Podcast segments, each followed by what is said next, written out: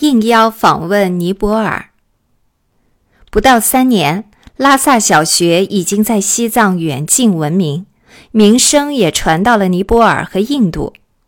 这一年，尼泊尔政府通过在西藏的代表处邀请我赴尼泊尔访问。尼泊尔曾经和西藏订过合约，在西藏拥有治外法权，即是说，尼泊尔人在西藏经商是不受西藏地方政府管辖的。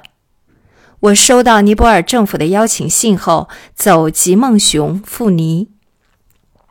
和1945年那次入藏办学不同。那一次我是秘密的回藏，但这一次我却持有官方护照，可以名正言顺地出入。我在西藏边界的吉梦雄会见了英国驻西京的总督霍金森，这人是个西藏通，能讲一口流利的藏语。我到印度是以治病疗养为理由，但到尼泊尔却是以拜佛的名义去访问，因为不想让印度人知道。他们会怀疑我去尼泊尔从事什么特别的使命。在办理去印度的手续时，英国驻西藏的代表黎吉生提出要见一见我，因为他也知道我在西藏办学，名声很大。早就有人告诉我说，英国人对我恨之入骨，甚至想做掉我。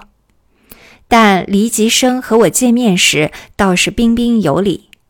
在我赴印度前，他专门举办了一个宴会，邀请了我和驻藏办事处的所有人员，而且签发了我所需要的签证。我从江孜一路到西京的首都刚托，沿途有英国的班卡楼，即专门招待行人的旅店，有专人管理，设备齐全。住这种旅店需要有英国人发的通行证。每到一地都要出示这种 pass。由于事先办好了手续，一路上我所住的都是班卡楼，十分舒适。既然到了刚托，我就顺便去拜访英国总督霍金森，同时也想向他借一部汽车去大吉岭。霍金森是个英国的西藏通，早年在英国的东印度公司政治部接受过专门的训练。能讲一口流利的藏语。会见后，他设宴招待我，就这样在刚托住了一两天。印度与西京之间有边境，彼此往来需要有 pass。边界关卡是一道桥，叫做龙布桥。我从刚托到了大吉岭，在那里正好赶上藏历的新年，周围的村子里家家户户都在忙着过年。只有我自己一人孤零零地待在旅馆里，气氛冷清。过年时间也不好意思去别人的家中打搅。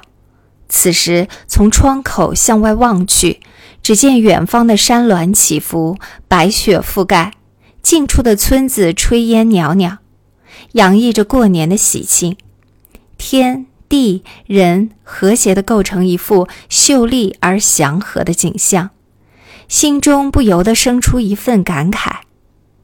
这时，脑子里产生了一个念头：自己从小出家，在外闯荡了多年，如今已年过三十，一直顾不及照顾自己的母亲，或许应该成家，在内地娶一位妻子，将来可以照顾自己的母亲。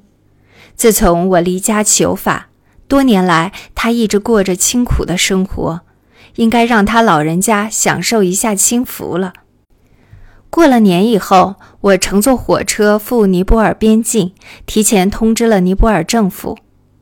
印度的火车不能开入尼泊尔，因为印度的火车用的是宽轨，而尼泊尔的火车是小火车，只有正常火车的一半大。铁路是窄轨。到达尼泊尔时已是下午的五点多了。尼泊尔政府派了移民局长和一位外交部的官员在边境迎接我。当晚安排我在政府的招待所住了一晚。第二天，两位官员陪我坐火车一直到终点站，然后换乘汽车。到了喜马拉雅山时，再下车改骑马。当晚受到了当地县长的招待。第三天骑马翻喜马拉雅山，翻过山后再乘汽车赴首都加德满都。这一路一共用了四天的时间。到了加德满都以后，尼泊尔官方把我安排在一栋有花园的洋房下榻，并指派两位外交部的官员安排和陪同我的各项访问活动。第二天，先拜会了国王，然后拜会了首相摩汉桑先。尼泊尔几百年来一直是首相掌握实权，首相要他担任首都卫戍司令的儿子一起参加会见。首相的女婿任国务院的秘书长。除了官方访问，我也参观了不少地方，游览了当地的名胜，一共停留了两个星期。同西藏相比，尼泊尔的教育事业明显进步。大中小学系统齐全，而且学生数目可观。加德满都的中学学生很多。访问过程中，我体会到尼泊尔人对中国人的感情很好。尽管清朝时他们曾经和中国打仗，被乾隆皇帝的军队打败，以后向中国进贡，一直到民国。那时在尼泊尔还没有英国的领事或代表。尼泊尔的领导人信奉印度教，是库尔喀人的后裔，但人民大多是蒙古裔，信奉佛教的很多。